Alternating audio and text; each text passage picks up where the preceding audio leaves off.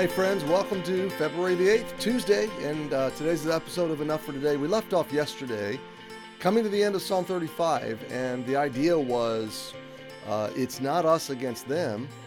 In David's day, it was Saul against God, and in our day, it's not personal. It's them against God, and we're on strong praying ground when we love the person, but still pray for God's providential plan to unfold. And so David is writing this psalm from the grips of this injustice, where Saul, as a narcissistic king, has been now he's rejected God and God rejected him.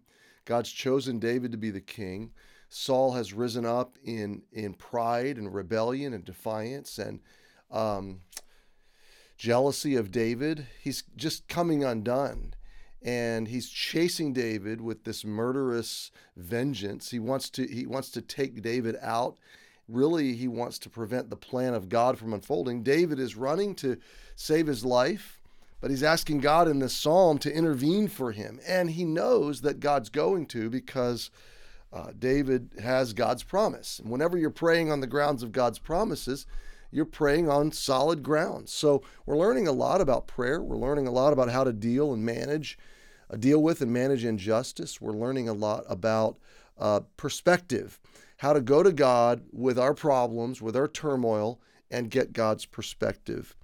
So David is crying out to God, about future events when he comes to verse 27. Let them shout for joy and be glad that favor my righteous cause. Let them say continually, let the Lord be magnified, which has pleasure in the prosperity of his servant. David, from the grips of his pain, is kind of thinking ahead. He's kind of dreaming ahead, and he knows that God's going to deliver him.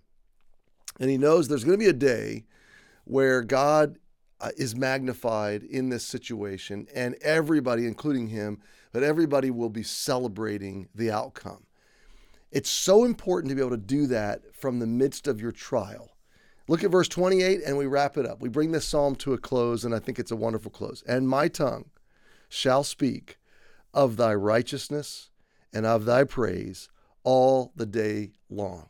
I love the word of God, because that verse, in its historic context, is David from the grip of pain saying, now and in the future and in eternity, God, I'm going to speak of your righteousness, the right things you did, the rightness of your plan in my life, the rightness of all the circumstances, but ultimately your perfection, your glory, your splendor, and I'm going to praise you all day long. And there's this historic sense of David's experience, and he's choosing by faith that he's going to be God's, and he's going to celebrate God no matter what. And then you bring it all the way forward, something like 2,800, 2,900, 3,000 years, something like that. And you land in 21st century America, or wherever you might be, and all of a sudden you've got the same application that we're living in difficulty. We've got our own troubles and problems and injustices. We've got our own things that can derail us or things that can come against us. And we know, like David knew, that we know where it's going. We know God is Redeemer. We know God is King. We know his promises, that he's promised to come back and to redeem us and to set up a new creation, a new heaven, a new earth. So in that sense, we can choose today for our tongue to speak of his righteousness and praise all. Isn't that what David's doing as he writes this psalm? Isn't he, from the grip of his own pain, from the frozen, I think of that because we're in winter, from the gray, from the foggy, murky, waiting mode of David's life right now, where he feels so vulnerable and like his life is so fragile, he's choosing preemptively, and he's foretelling and foreshadowing the reality of that he's going to speak of God's righteousness. He's going to celebrate with the people in verse 27, with joy and gladness, the outcomes.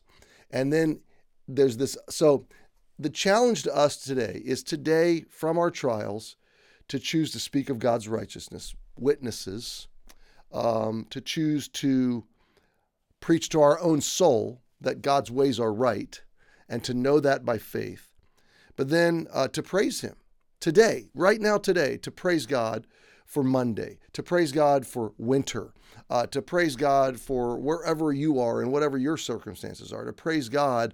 Okay, I am taking classes. I'm working on a degree program. I had a 16-page paper due last night, and I can gripe about it and complain about it, or I can praise God that I can grow in knowledge and that God's provided for this opportunity for me to take steps forward and learn His Word and better serve His people and better accomplish His purposes for my life.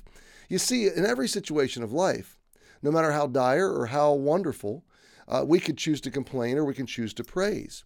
So there's the right now application of praise, but then there's the advance, there's the forward look of it that God's going to resolve our problems. God's going to take care of our distresses.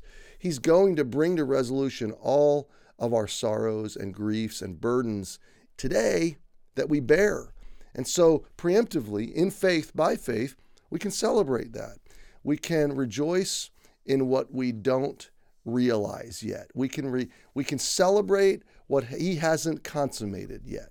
We can celebrate the eventual consummation of these wonderful things. And here's the good news of this psalm.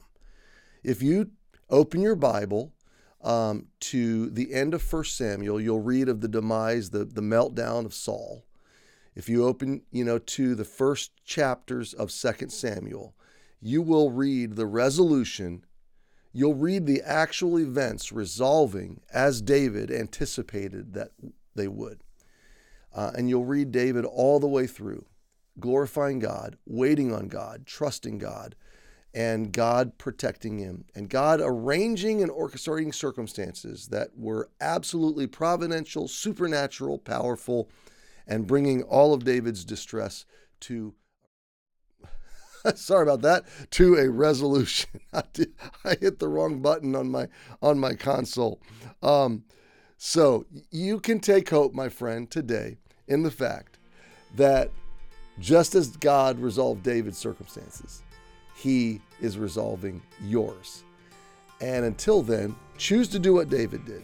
Bring your problems to God, anticipate His goodness in your life, choose to speak of His righteousness, and praise Him today. Happy Tuesday. We'll see you tomorrow.